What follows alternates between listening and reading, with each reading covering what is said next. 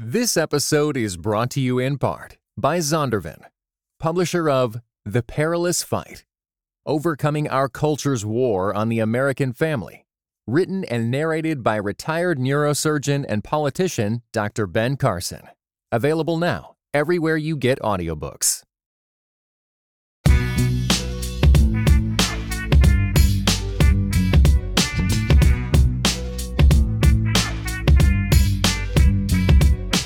Greetings and welcome to another episode of Footnotes. I am your host, Dr. Jemar Tisby, bringing you news and views to help you become a more informed resident of this country, activist and believer.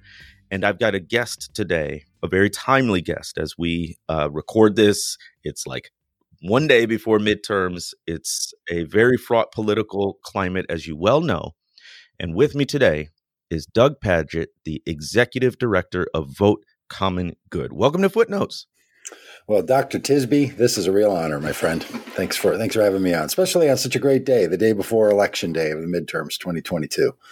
Oh, exactly. I uh, I'm sure the timing worked out on purpose, the way it did, in a plan far beyond uh, my imagining. So, how did how did you and I first connect? I always love it because it, these stories are so random.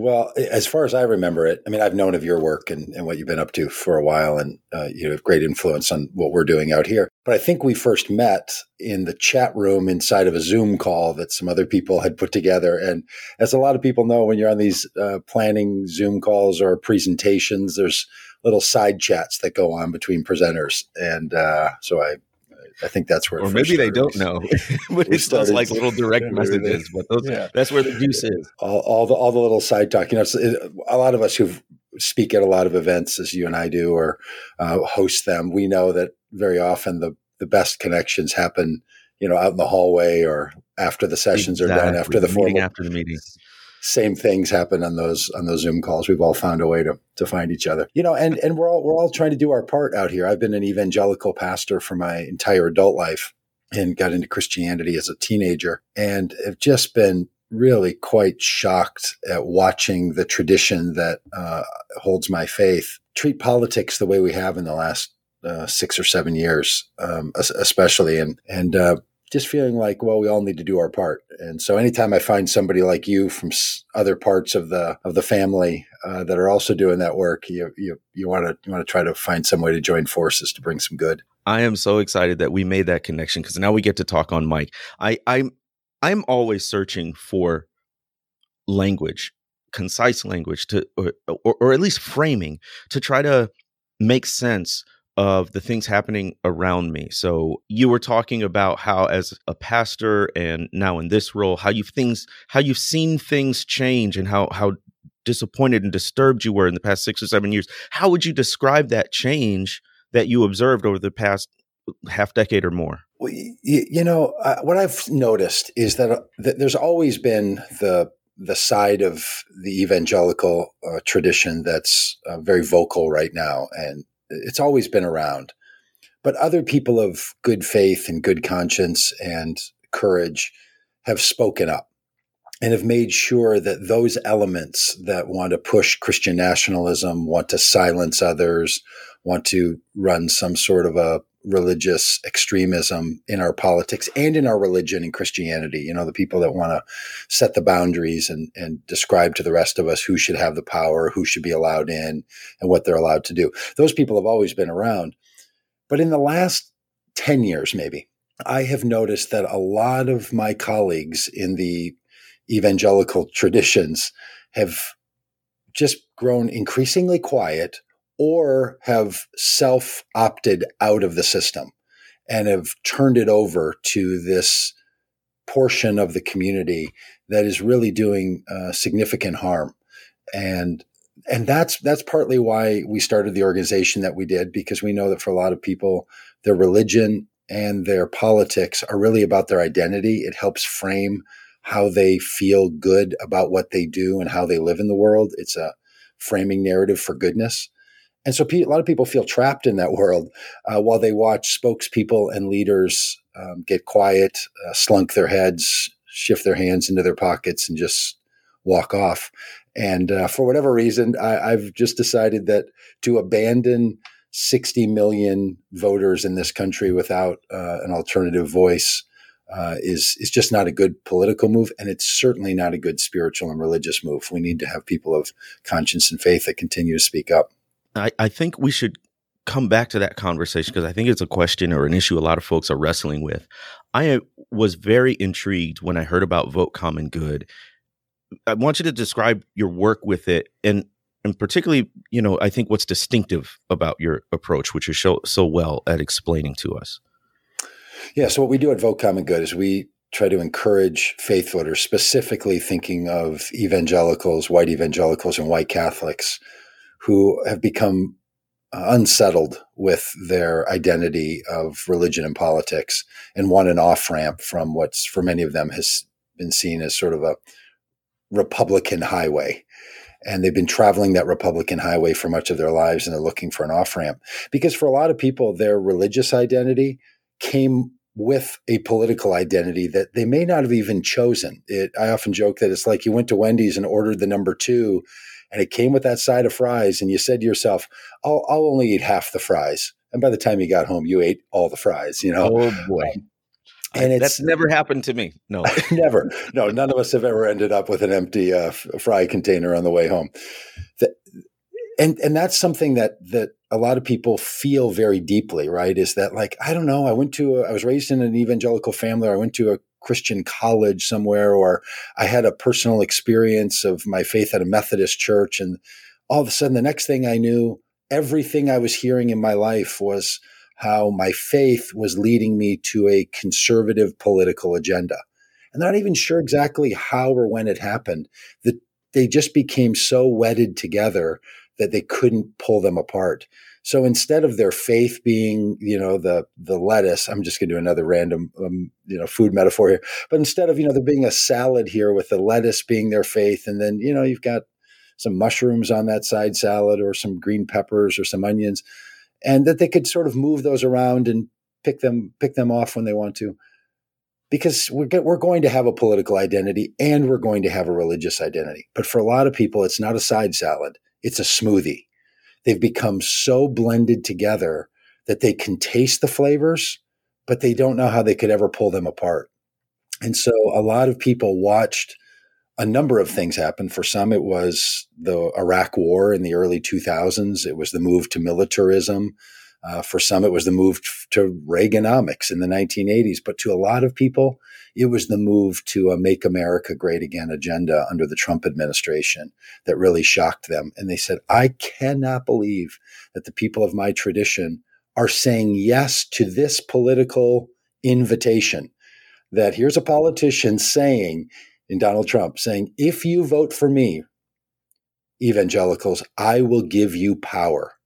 I mean, this is straight out of a temptation narrative, right? Like you you couldn't replay a Jesus-like temptation narrative if you tried any better than that. And instead of this tradition looking at that as a temptation narrative, they just said, "You got a deal. We'll take it." And they took the deal. And that is something that is just really, um, really disheartening. So a lot of people have felt, boy, I don't feel at home there anymore, but they're not sure what to do because voting, I don't know, voting for a Democrat, something we ask voters to consider doing, just seems like that is so far outside the norm of what they would ever do um, that to get there, uh, they have to go through some sort of a habitual, uh, uh, they have to go through some sort of a change of a, of a pattern, a habitual pattern change. And we, that's the area of work that we do is how do we help these voters who are experiencing this change to act on it? Just to be really blunt, we, we don't travel the country. Um, we travel around in a big bus and we run campaigns and we do lots of um, prophetic acts out in public. You know, we did a bike ride across country and a walk from Charlottesville to Washington D.C. Like we do these spectacles in order to um, capture people's attention and to invite them into a, a big pro- project. And we don't do this because we want to change voters' minds. We do this because we know there's millions of people of faith whose minds have already changed from that political identity and they're not sure what to do with it. And they really feel homeless, politically homeless. They feel afraid. They've already lost friends and family. They're not sure what to do. And, you know, all of us just, you know, we don't, we don't want to be alone. And for uh, many people, the, um, their political identity is shaped because they're seeking some sort of community to be involved in. So we have a particular theory of change we can talk about later about what what has to be in place for someone to make a habitual change. But that's the work that we do, and we try to do it in the media. We do it in conversations. We try to train candidates to speak to faith voters in a way that could feel invitational. Uh, we try to work with the political superstructure and we try to work with churches on recognizing Christian nationalism. Like it's a big project, you know, and we're a small little organization with a big appetite to, to do a, to do a lot of things. So, so that's what we do uh, fundamentally is, is how do we help people find an identity narrative that can be something other than what they've been trapped in if they, if they feel like they're trapped in it. I really appreciate that framing of, uh, an identity narrative because if if if we really try to explain why so many of us uh, feel so strongly about politics is because it's wrapped up in our identity. So I wonder if you can speak to the phrase "Make America Great Again." what uh, parts of an identity narrative did that appeal to? One of the realities that that we try to address in, in our work is that the American psyche is built around this hero, villain, victim narrative. So you think about politics and you see it really clearly, but it's, it's also true in a lot of other spaces of our, of our storytelling about ourselves. Someone's a hero, someone's a villain, and there's some of us who are affected by the bad actions of the villain and hopefully will be saved by the hero. So that's really common. It's not healthy. It's not true to the human experience. Suggest in a moment what we think is a better alternative to the hero villain victim story. But that's what's alive and well. And what the Make America Great Again did, that phrase, was to weaponize the idea that all of you people who believe in us can take us back to a time before the villains took over. This previous time when things were good. And here's the thing. Everyone knows there was no previous time when things were great pick a day and say, oh, it was all great then. And you, will just tally up whatever was going on in 1985, 1955, 1905, 1805, you know, 1775. And, you know, we're not, we weren't living in a world where we were all doing better because we were all doing better. We're living in a world where some people were, were harmed, were restricted, were left out, were, were trafficked. Like there's all kinds of things going on in those periods. But that's not what the, that's not how the notion, Make America Great Again, functions for people. It functions by helping that person feel like they're the hero. And in the hmm. hero villain victim story, Jemar, here's the thing nobody ever sees themselves as the villain. Like, rarely is somebody like, hey, you know what? I've sort of looked over the landscape of what's been going on. I think I'm the bad guy here. Yeah. You know, uh, and, and if you do, then it's only, and as soon as I realized I was the bad guy, I'm such a hero. I changed my ways, right? you know, it's, yeah, that was then. This is now. Before that was the, before. And so you get a lot of that, you know, um, you, you th- I mean, just think about what's going on with Herschel Walker right now in the race in Georgia. Mm-hmm. They've, the kinds of things that have come out about how he's lived his life are often referred to by the people who support him as the villain narrative. But now they've switched that around to, oh, no, that's, that's the old Herschel Walker, right? So yeah. this is what we do, right? And look, I'm all for redemption. Redemption's a great story. But we only see ourselves as the hero or the or the victim. And so what Make America Great Again phrase does and how it functions is as one of those that gives you two options. You're the hero or you're the victim. And there's even more power in seeing yourself as the victim that's going to then act in such a way to bring a hero to the uh, to the to others like you. And this becomes the whole narrative of Christians in, in the United States, which is really shocking. You know, people like you and I who spend a lot of time thinking about religion and paying attention to its influence in the world and where it sits in the social structure. We're like, Christianity has the power in the United States. Like, and evangelicals are a part of that, and Catholics are a part of that but they speak about it. The, the, the centers of power in evangelicalism and Catholicism speak about it as if they're the the victims of some big powerful forces that are trying to take everything away from them.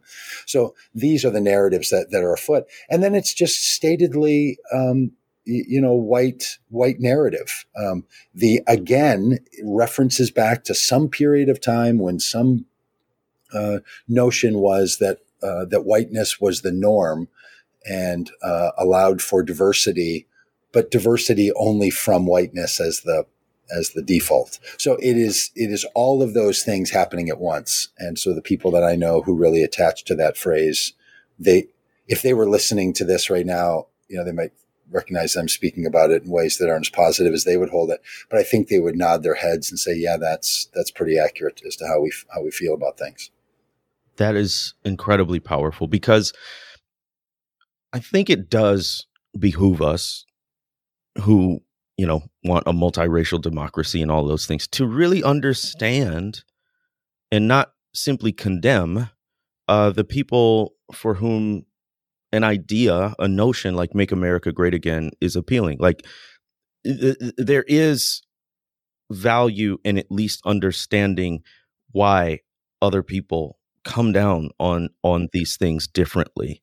Um, but even if there's a narrative, that narrative has to be crafted. That narrative has to be developed and identity narratives especially are, are stories that are told and retold so what i'm thinking about is in your view like how did these messages come about um, how how historically or through what channels um, in other words if i have this idea that the nation is no longer great and that it is no longer great a lot because we're not so called Christian anymore. We have all of these other people, brown and black and immigrant and queer people uh, who are who are getting us off track.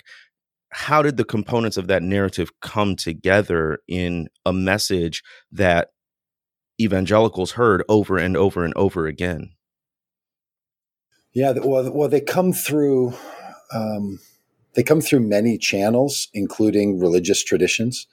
They also come through what I refer to as non-identical repetition.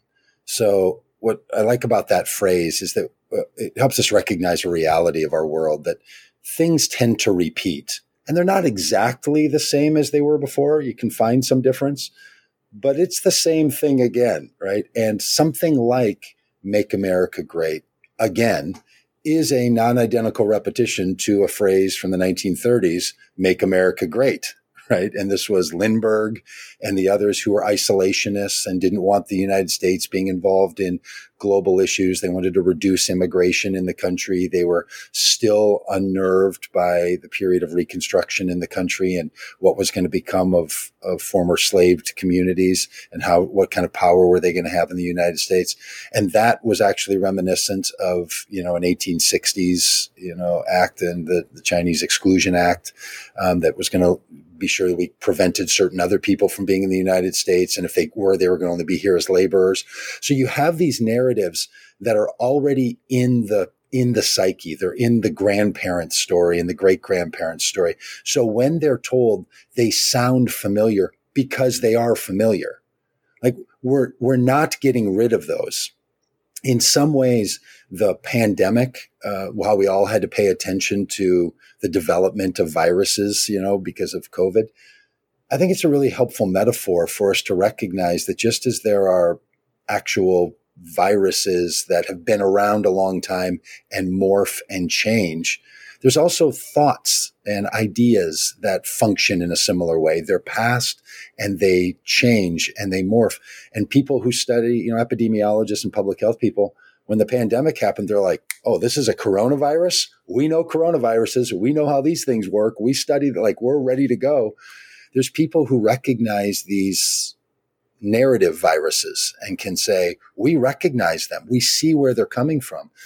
And so you start to realize that we're never going to be rid of these ideas. We're not going to even be rid of these viruses and like we're going to have to learn to live with them. What we want to do is keep them from being a pandemic. Let them be endemic. But in our society, these same ideas that exist now, these same restrictions are not going to be exactly the same. They'll pick a different group of people.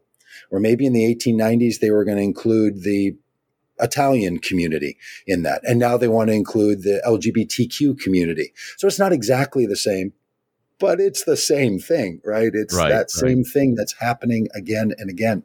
And so because we're, our, our, our system is susceptible it makes the transmission of these notions and ideas um, easier to easier to handle. And the same lies, the same stories. I, I know a bunch of us are, are, watching the Ken Ken Burns story about World War II, which is out on PBS right now, and it's really about immigration and how the United States would not allow increased immigration into the United States, which also led to the Jewish community not being allowed to migrate into the United States in the 1930s, and how that contributed to the the context of the massacre of the Second World War. And when you watch something like that, it's, I mean, these are phrases precisely from our current vantage point. Oh, you, you could, you could swap out, you know, swap out characters.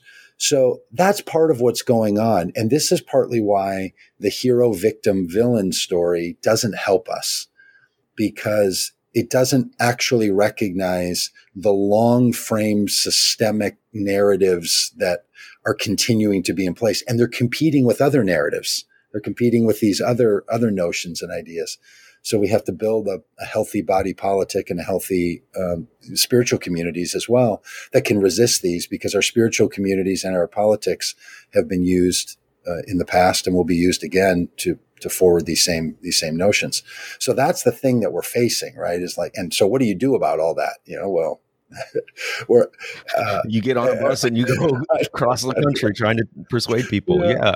yeah. Well, yeah. so I'm, I'm really excited to talk about. You talked about having a better framing, um, but just before that, is there a, a narrative identity or an identity narrative among m- more moderate or left leaning people and are there blind spots that that we should be aware of? Or is that a false equivalency and and folks aren't dealing in identity narratives in, in quite the same way as those on the far right?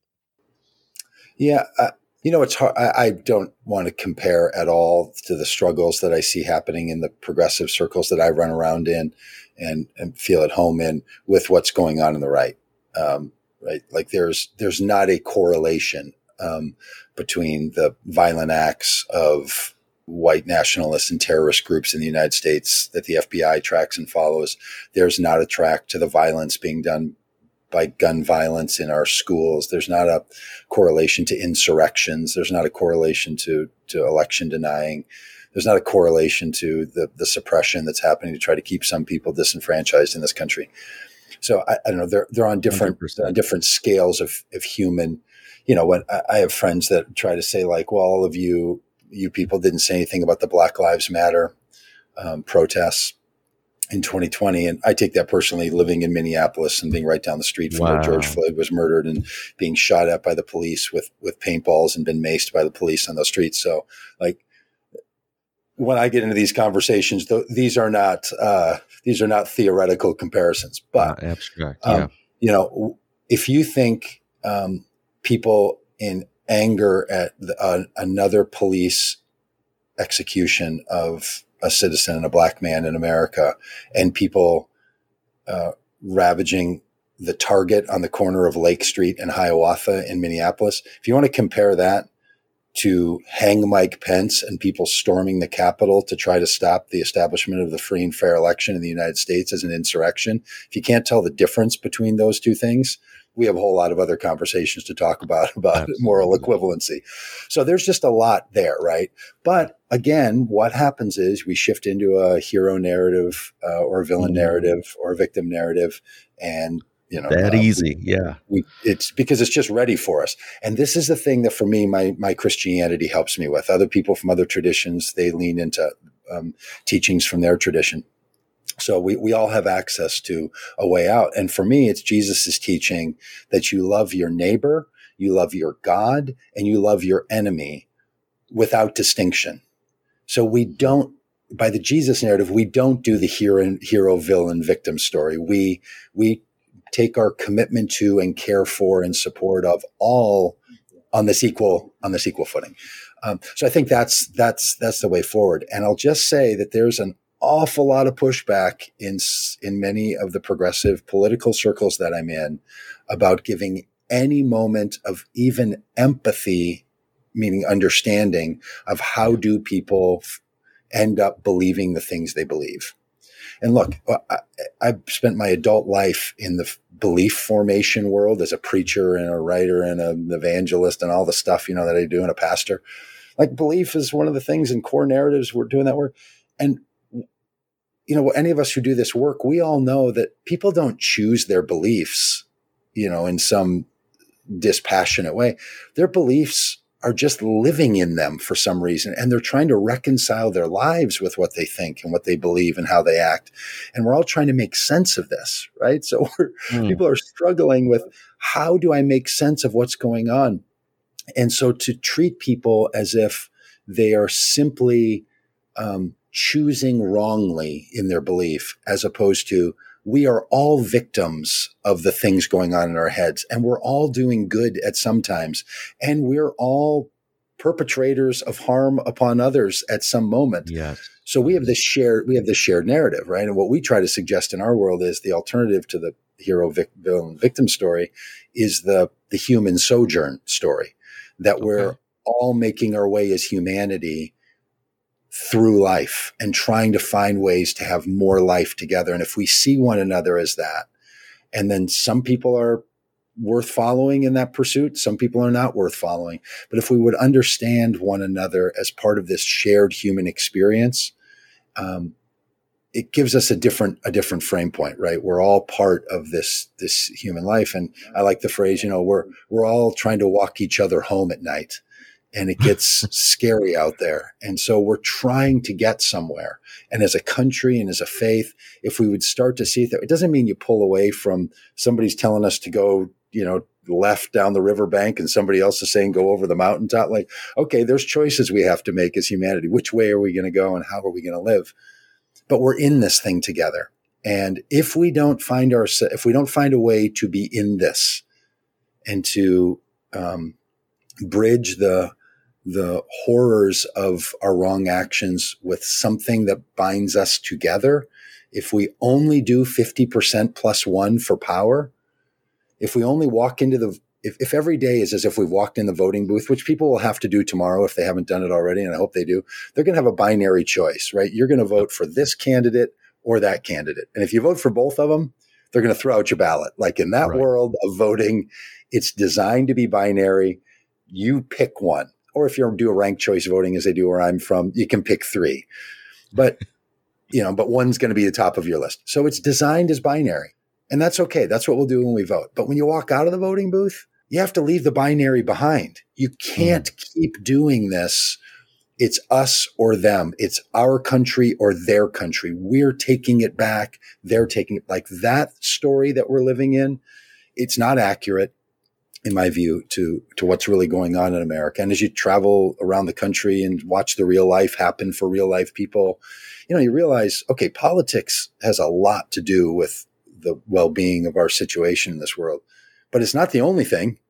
It might mm-hmm. not even be the most important thing. Like there are there have been people who have overcome terrible politics for human thriving in our country and, and around the world. So there is a way for us to uh, pursue all this. That I, I, don't know that that that's sort of what we're hoping for. You know that. So in other words, we're trying to call people to something a little something a little more um, and help people get freed up from these these psychological and mental and political media traps that we find ourselves in you're touching on so many important points. One, I myself find my, uh, I, I, really like the idea of of fellow sojourners, right?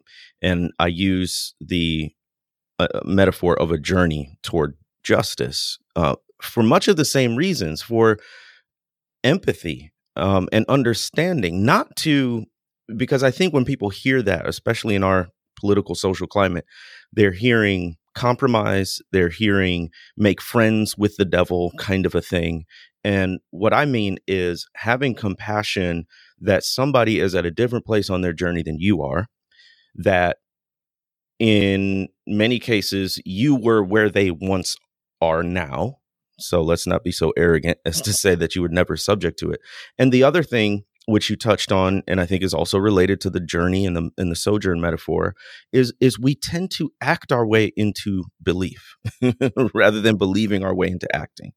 Um, which is to say that our environment, our community, um, the situation and circumstances that we're in is that whole nature nurture thing, um, sort of that that the nature uh, the the the way we're nurtured in the broadest sense forms that identity.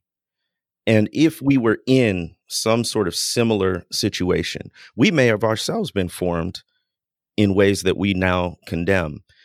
Maybe not, but there's also a power in that, which is to say that if you have different contexts, if you're exposed, if you're broad, if your if your view is broadened, then your narrative can change.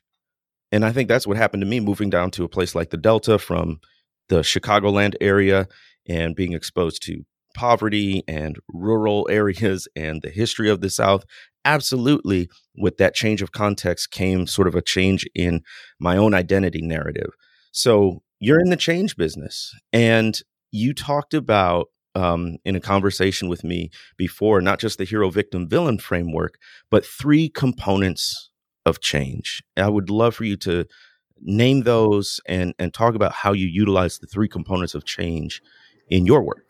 This is what framed up the organization that I run now called Vote Common Good. It's what framed up the church work I did. I was a pastor for 20 years in a church that I started in Minneapolis called Solomon's Porch and a lot of leader training work. It's it's built around the the understanding that how someone goes through a, a, change in identity that becomes meaningful to them. And this can be true of religious identity, political identity. It can, it has to do with breaking habits or forming new habits. So you think about people that are learning a new language, you know, say they're using one of the apps on their phone or um, somebody that's doing a new eating program like Noom or someone that decides they want to go walk the Camino or this year I started playing guitar. Like any right. of these uh, are the same, uh, have the same three components that have to be in place for someone to go through a, a change from one pattern of life to a different pattern of life. And that is that they have to take in new information. There has to be an invitation and there has to be a community of participation.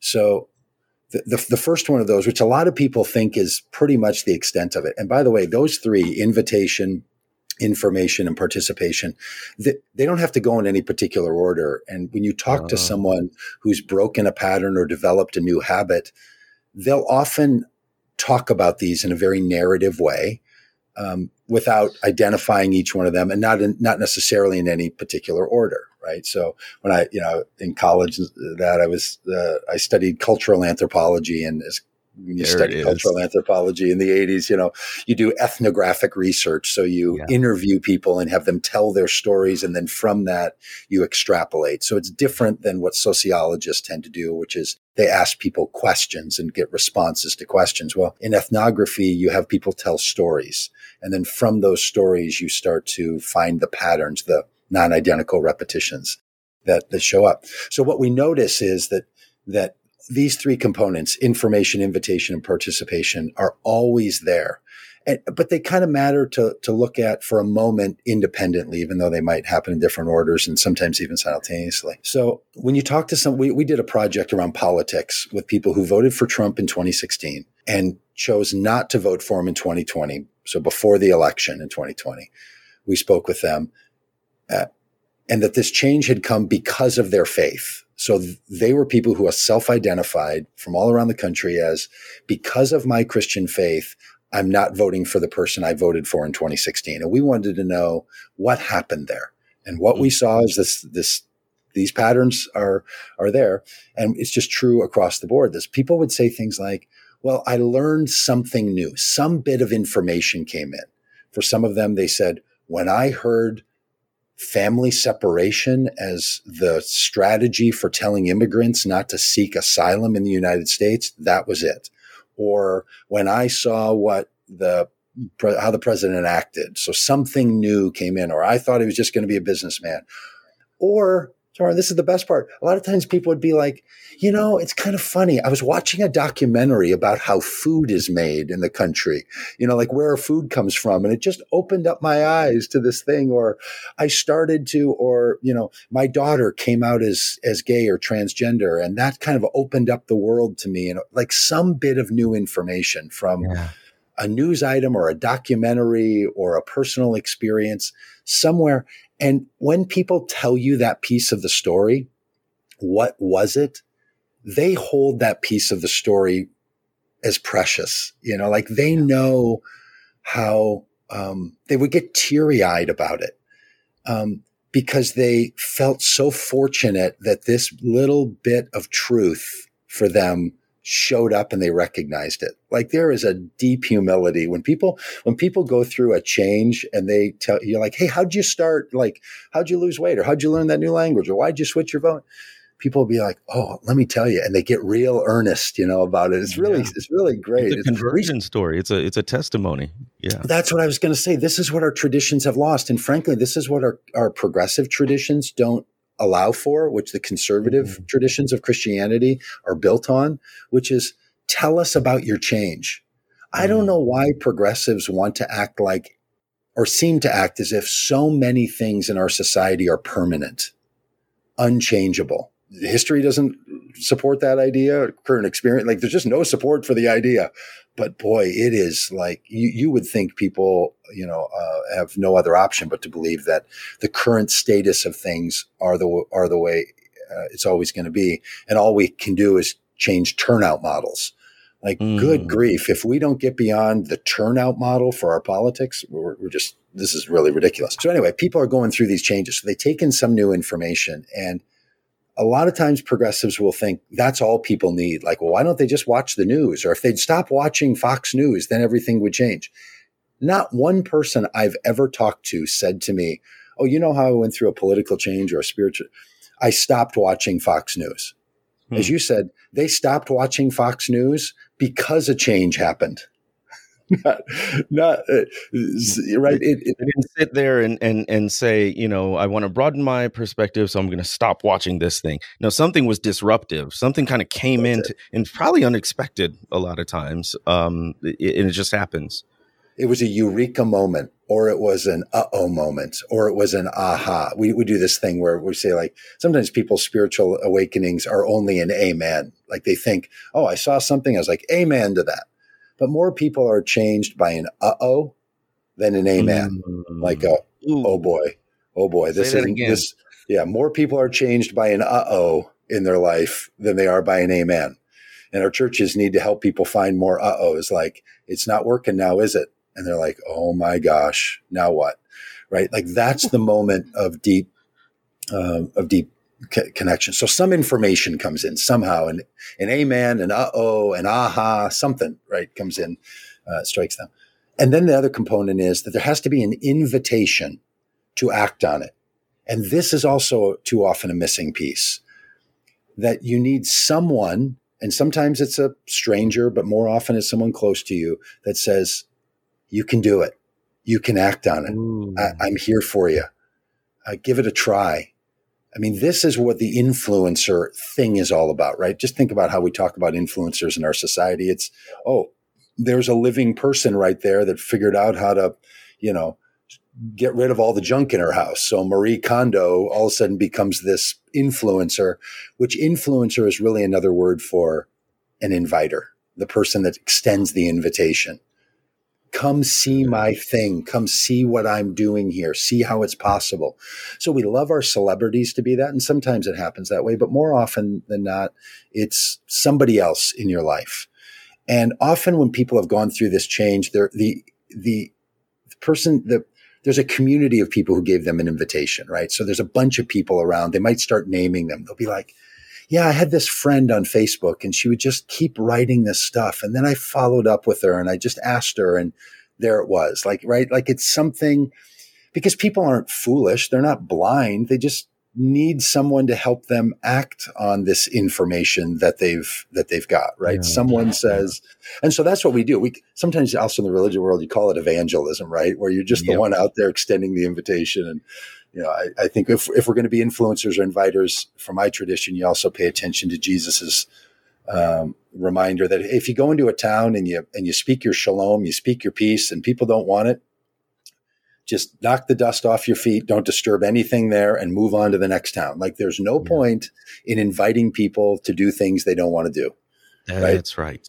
don't run a butcher shop inside of a you know inside of a vegan you know uh, commune. It's, it's not going to work. So there's no point. And sometimes people just love and look. We we put ourselves in our work in all kinds of situations. You know, I've been in bars arguing with Proud Boys, and we've been. I mean, we've been. We go to all the all the. We love talking in you know what are traditionally thought of as red places, and we get, go into these places unafraid to do that, to do that work and talk about it. Not because we want to talk to people that don't want to listen, but because we know that there's a remnant of people in there who are already in a process, and we're just the fortunate people to join into their community of inviters who want to initiate something different. I think that's the, so powerful. Yeah, go for it. Uh, so information, invitation. There you go. A uh, community of participation. Participation for the nation. we, we sometimes we work up. We we got a, like a five six part. Uh, yeah. Oh, it's unbelievable. Uh, we just giggle about this stuff. But then this community of participation becomes really crucial, and that is the invitation is to act on this new way of thinking or being, and then to say, not only can you do it, but we'd like you to join us while you do it. That you mm. feel like you're a part of something. That there's an us. The number of people who have said and we see it just i mean yesterday there was a woman with tears in her eyes and she said to to me said i had to drive an hour and 15 minutes to come to this rally that we did and um and she said i just wish there was someone around my small town who i could talk to about this stuff wow. but there isn't yeah. anyone people feel so alone there are yeah. millions and millions of people in the process of this change and one one woman said to me, I said, "Hey, do you think you'd be willing to tell your story uh, publicly in our stuff? Could we record you?" And she said, "Oh, she was she was an older woman in her late sixties, seventy, somewhere in there." And she said, "Oh, there's there's no way I'm telling that story." And I said, oh, "Can you tell me why?" And she said, "Oh, because I drink coffee with the women at Dunkin' Donuts on Tuesday, and if they were to ever see this, they they wouldn't let me drink coffee with them anymore. No more community." She's just literally saying, like, "I live in a small town where right." There's no way I'm giving that up. And so and people end up so critical, right? In what pe- keeps people in and what pe- keeps people from speaking up, even if they could be sort of intellectually persuaded differently. The cost, and it gets back to the identity narrative. My identity is wrapped up in my community. And if my community is no longer my community because they reject this new information I've got, uh, then where am I left? I'm alone and I'd rather be part of this group that that that believes some things that I don't agree with than to be alone. Totally. And therefore I'll leave those thoughts and those invitations undealt with because yeah. I can't I can't go that I can't do that. I'm not going to go down. So this is the reality that people live in all the time. Look, any of us who've worked with people who are struggling with addiction in their life or with you know whether it's chemical addiction or behavioral addiction this information, invitation, community of participation becomes really clear. You see it playing out and you know that you can't drag somebody into it. You can't force them into it. You can't change the context. You can't mandate it. That's not how it works because that's not how human beings change. Whatever the muse is that gives us beautiful music and art and poetry, it's the same spirit that gives us change and understanding and empathy and deepening. And so people not only need a community to feel safe, but they need a community to help them figure out what to leave behind and what to bring with them. And yeah. sometimes in our spaces, religious spaces and political spaces, um, we want people to uh, pay penance longer than they should before they f- get to become part of that new community. Interesting. It's it's. Do you, do you remember when COVID was first uh, around and we didn't know if it was passed by touching things and people would have their mail delivered to their house and leave it outside and for forty eight hours or something before they would touch it yep. because we just didn't know. That's what it feels like sometimes when someone says, "Hey, I've switched." you know, I, I, say to people that we do lots of trainings on this stuff and on Christian nationalism and so on, and we'll say, how how how long does someone have to go without being a Republican Christian nationalist before you welcome them in to your community, maybe your church or mm. something else? Is it a day? Is it an hour? Could it be negative one hour? Could they be one hour away? Would you let them in if they're just on the verge? Or is it a year? Is it never? how how long how long does it go before someone says, well, you know, this person really, you know, I mean, look, I, I voted for Bush twice, and there are people who, when I say that, they are done talk like they're just like, uh, you are, uh, you're like there is nothing you could have done from 2004 forward to make up mm. for that. right? Mm. like, like mm. literally, right? You're talking about 18 years, right? Some kid was born that year and she, and she went to college yesterday. Like, uh. n- not a, but there's not a lifetime that will make up for that, right? Or people that will say, "Hey, I voted for Trump in 2020." You know, I mean, frankly, you know, I'll call I'll call a little BS on my own self. I still have a little hard time with Liz Cheney and and you know uh, and Kinzinger and these others that that voted yeah. for Trump in November of 2020 and then turned on him on January 7th. But you know. I get it. It's hard for some of us to sort of, you know, how could you have been in so long and what took you so long? Um, the resistance to allowing people into communities that are different from the one that they've behaved in is such an important uh, limiting factor for seeing significant change um, mm-hmm. in, in, our community. And look, in our biblical narrative, for people that follow it, the the, the conversion of of Saul, you know, the the zealot murdering Christians in the book of Acts to him being the apostle Paul has this same ah. narrative, oh. right? He tries yeah. to go into the community. They're afraid of him. He goes and lives at the house of Simon or Simon the tanner and like, and, and then he's kind of brought around and then still traveling around. He's never really welcomed and he's not sure yeah. what community he wants to be. be. And that's a good story, not because the apostle Paul is special, but because it's this shared narrative of this human experience that we all know so well right? Oh yeah, we're excluding people, and um, you know, you have that that story of Peter going into the house of Cornelius. It's another one. Like when I do whole biblical stuff on this, it's that story right here.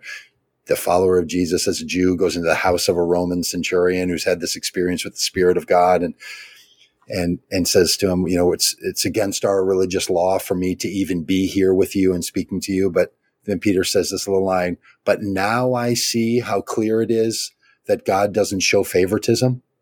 Mm. And you think to yourself, really? Now, like whatever period of time that was after, like it wasn't walking around with Jesus for years. It wasn't the teachings. It wasn't the Sermon on the Mount. It was. There were a lot of all, signs before that. Yeah. Yeah, all, all this, all the, all the tech, the Jewish text that uh, Peter should have and would have known well. Like you couldn't, that. you couldn't put that together before then. yeah, yeah, absolutely. Yeah. I can, I, I, I can relate. I've heard that as well. And I, want to go back to something that that you touched on in the beginning uh, about why you're doing this work and and not leaving you know these 60 million voters without a witness or or or an alternative voice. I find a lot of people, and even in my own journey, asking ourselves, should we stay? Is it time to go? Um, if I stay, are my efforts fruitless? Kind of a thing. And by stay, I mean in your particular church, in your particular denomination, maybe even in the Republican Party. I don't know.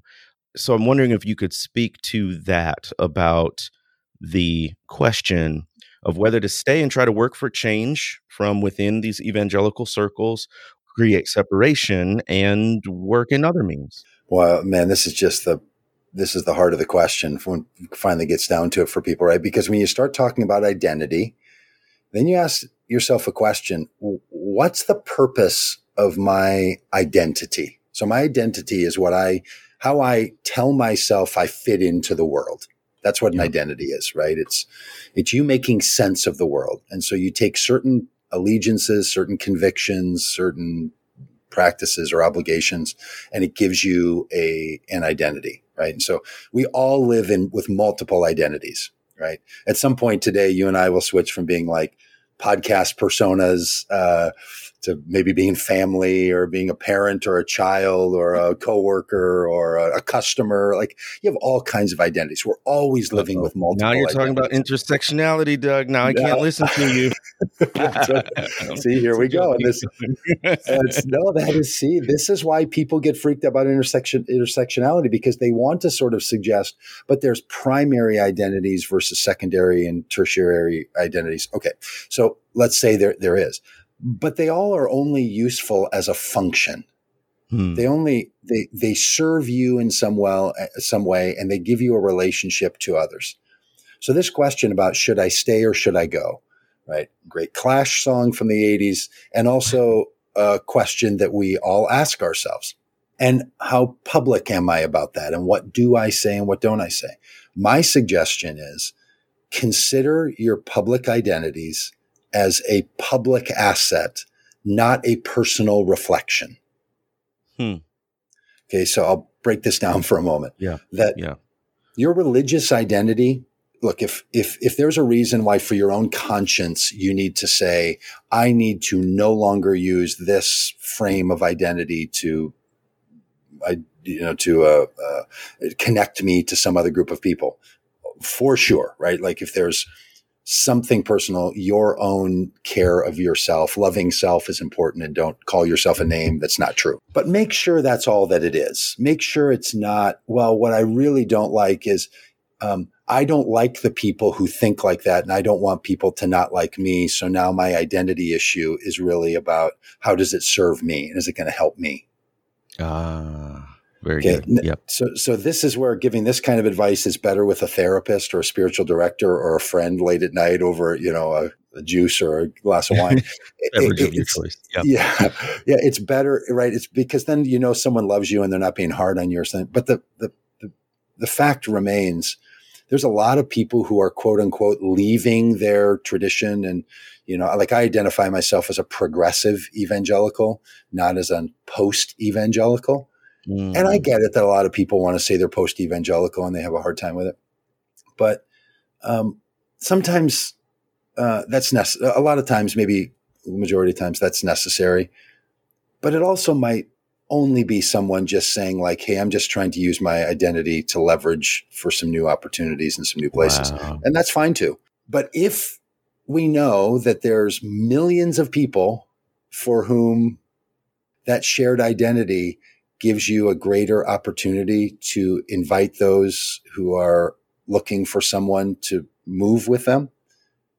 Take them up on it. So I'll tell you what we do. Like when I wake up in the morning, I, I, not one morning have I ever woken up since my own conversion to Christianity on April 1st of 1983, right? I mean, I, I have one of those evangelical background stories. It's like, I can tell you the day. Yeah. it was a yeah, Friday it was a Friday about 8:03 at a Jesus People church, you know, watching a passion play like it's just right out of it's, you know, it's textbook.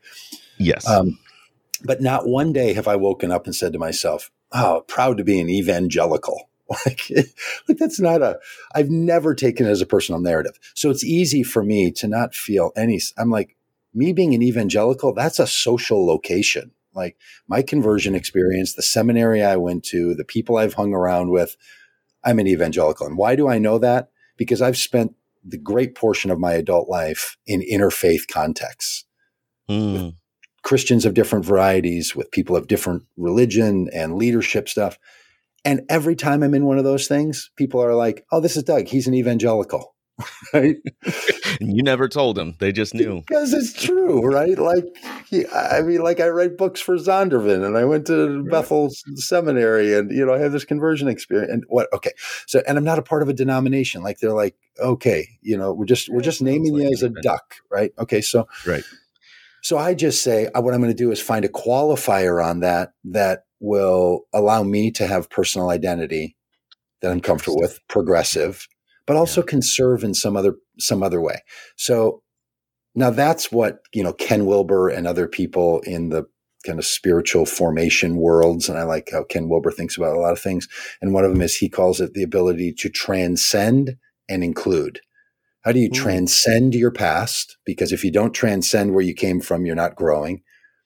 But how do you also include the best parts of it?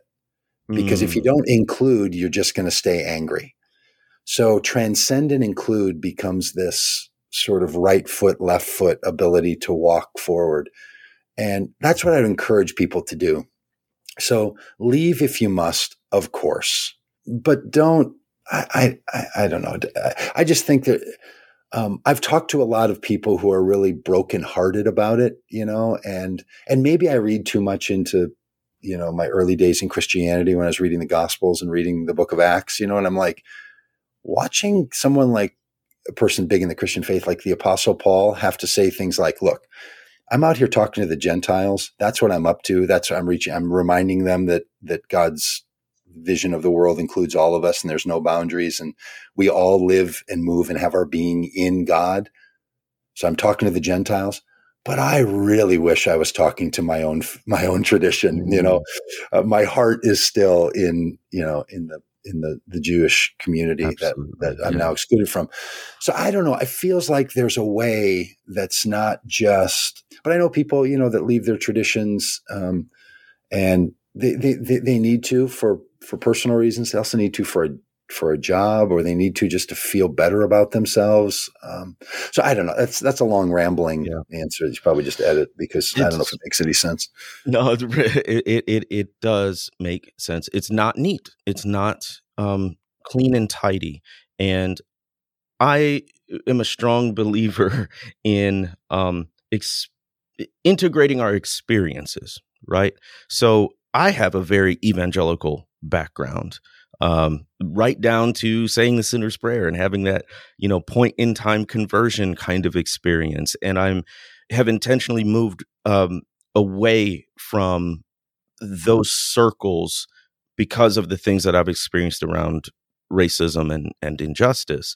But at the same time, that is very self consciously a part of my testimony and it actually is is is much of what gives me the invitation or the opportunity among some to even speak into their experience because that's their experience and they know that I know some of it or at least I can speak the language and whatnot. So I'm just saying to our listeners, like God has given you a story and you may not be excited about all of the parts of the story in your past, but there there's nothing that's wasted. There's nothing that wasted is wasted. So whatever you feel called to do, all of those parts can go into it. It's going to take time. It's going to take pain. It's going to take processing to figure out how they all fit. But you can't you can't undo that. You can't go back and not be where you were. Um, so you might as well figure out how to use it well. Doug, um, just as we wrap up here, any closing thoughts on i'm not asking you to make predictions on the election but in terms of this this election cycle uh do you do you sense a shift? Um the where this is coming from i think this is it's it's the first national election since um january 6th right? First midterms. Um it's one of these things that it feels different uh, so, can you th- talk about how you think the landscape for the nation is changing or might even be affected in this season? My hope is that there's a number of us who are working on a 40 year project even while we work on a two year and four year project. So I come on, we're I, I need a four hour project for change. Come on. 40 years. No. yeah, that was great. The four hour, the, the, like, remember the four hour work week, that book that was yes, on? Like the, the, the, the, four, let's do it. the four, uh, you know, the uh, quick change. Um, Absolutely. I hope, and I do see it happening. I think it really is taking taking root. That the peak of the kinds of voters that we want to connect with being hardwired into the Republican Party to such a degree that they'll just take the deal that was meant as a temptation um, that's been coming for 40 plus years. Like if you go from 1976, when Jimmy Carter was an evangelical president yes. from Georgia as a Democrat, to 2016, you ask yourself what happened over that over that arc. People did work. It didn't just happen. It happened because of the intentions and the work and the investments that went on for those 40 years in both directions evangelicals and hardwire uh, conservatives and and Christian nationalists doing particular work, and Democrats deciding these are voters we're not interested in so much any longer. So it was there was work being done across the across the political mm. system. My hope is that we get to something closer to parity 40 years from now. So, you know, in 2066 that people are like, I don't know, 50% of evangelicals and yeah, whatever voted. like, oh yeah, that seems, seems about right. You know, it's going to, if it's a half the country thing, it's like a half the country thing. Yeah. Um, this, this 80% or hard, you know, being hardwired and, and, having as a voting constituency doesn't have to, doesn't have to remain permanent. Um, so that, that's what I hope.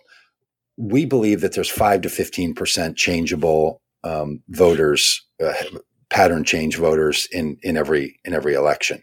Are you going to get all of those? It's candidate dependent. It's topic dependent. It's dependent on a, on a lot of things. We saw it happen in 2016, uh, or sorry, in 2020. Um, this will be a real test to see how much of that of that shift has has uh, continued to to take place. I will tell you the issues that I think should be motivating social conscious Democratic voters are not being talked about in ways that they need that they need to be talked about, and that includes race and the economy and immigration, and they're not being fronted. The, the forces on the religious right and on the conservative right have chosen to turn all of those into boogeymen to basically scare off any Democrats from talking about it. So critical race theory became this thing that people wanted to throw out. So now anytime someone tries to talk about the systemic issues of race and how we need to deal with them uh, uh, across our system, it, there's a there's a, a, flash response, right, and it's causing Democrats to to pull back. Same thing with immigration. Same thing with you know structures of our economy that are not uh, benefiting all people. And you know I, what I want is a world where everyone has enough and no one needs to be afraid. So if you ask me, mm. what would the what, what would it look like if the dream of America and the dream of God were to come true? Well, everyone would have enough and no one would have to be afraid. Um, that would be a among the markers, right? That I think would be would be really great. Now, I don't know that um, that our I, I feel like what I'm seeing out in the places where we are, and we've been uh, more than 10 states. We've worked with hundreds of candidates. We've run, you know, in the last two months, we've run nearly 50 events with live people wow. in rooms and we're traveling around and talking to people at truck stops. we're just we're out in the midst. You know, right now I'm in Michigan. We're in Ohio yesterday. We're in Pennsylvania the day before that. Like we're around. And to my regret, it all feels like it's just getting back to turnout model. And mm. um, and the idea that hey, there's a there's something shifting and happening in the people and we want to help bring them along and there's a movement afoot which i know can't happen in every single election but there have been times in our history you know if people think back to what they got excited about with barack obama in 2007 and 2008 that was what was going on. And terrifyingly if people look at what was making people attracted to donald trump in 2016 it was also that Goodness. right? There was this whole other group of people getting really excited, something new. You know, there was a change afoot, and we're so now both of those. You know, one that's you know, unfortunately, 2008 was a long time ago, and not only in political years, just in calendar years. Like, just remember how long ago that was. Um, eh, so I don't see a lot of that happening right now. It feels yeah. like um, this election cycle is going to be a turnout model cycle. So that being the case, but if you're working in 40 years, then you say, okay, well, that's a, that was a, this was an electoral season. You know, we're going to have, we're going to have 20 of these in the course of this project. So this is one of them. And then we get to a presidential election. And so, uh, I, I don't know. I just hope that the people who are also trying to work on, on significant narrative change and changing the, the structure of how we interact with one another don't lose heart. Um, mm because the political system is not incentivized for the political system to change away from the hero villain victim story. I mean, people that write ads are not writing ads about, hey, we're all just trying to walk each other home at night, and can we all recognize the fact that there's a good path and there's and there's and there's bandits on the road, and we just need to you know protect ourselves and make sure that we stay safe and make sure, yeah, like no one's doing that, right? No, that's that's not vote as if your life depends. Yes. Yeah. yeah. And and so I, I you know um I guess I guess we'll see though. I, I don't. Uh, uh, you know, we we run a lot of numbers in our world because we only want to go to places where we think uh, affecting the the narrative that we can affect would matter. So we kind of get real strategic about the locations where we are. So we're obsessing about you know.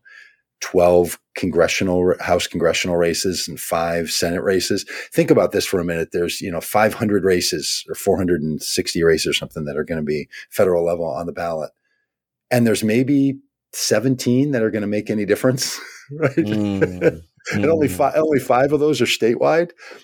Yeah, only in five states, and then in the others, there's just um, small little congressional districts. You know, we were in New Jersey in one small little congressional district, and you're like, wow, this seat could determine which political party has power for the next two years to set legislation in the United States of America. This is unbelievably unacceptable that, yeah. you know, it comes down to this. Um, so it gets really chilling. Well, what I love about you is you're you're you're a theorist, you're a philosopher. You create you you, you create or adopt these frameworks. We talked about hero, victim, villain. We talk about information, uh, uh, invitation, communities of participation. We talk about being fellow sojourners, and that's why I wanted to talk to you is uh, so that you would share with folks those frameworks to help us understand what we're all a part of and and also how to to change and and move closer toward flourishing. So Doug Pagitt, thank you so much for joining us on Footnotes. Thank you for putting in the miles on the trail uh, to to persuade people um, lovingly and persistently. Uh, how can people follow you and keep up with your work? Yeah, vote votecommongood.com is our website, and that's our you know moniker all over the all the social places and uh, vote common good or some version of that depending how long they let us have for a for a handle. Yeah. Um, so yeah so so that's the place and uh, we we do lots of trainings. We have lots of we have many invitation points. Uh, we we do a, a, variety of things. Some that are very electoral um, and lots of other stuff. So if people have any interest um, and we're a very join join in kind of group we have a very low bar for for participation. Uh, it's uh, it's uh. Uh, come, come one, come all. We'd we'd love anyone to participate in any of the stuff that we're up to. Well, thank you, thank you so much for your time and your words of hope. Thanks, folks. This has been Footnotes. We'll catch you next time.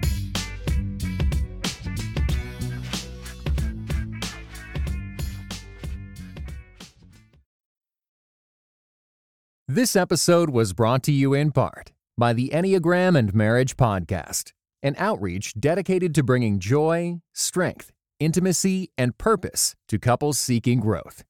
Be sure to visit EnneagramandMarriage.com to find your chemistry together again, or for the very first time.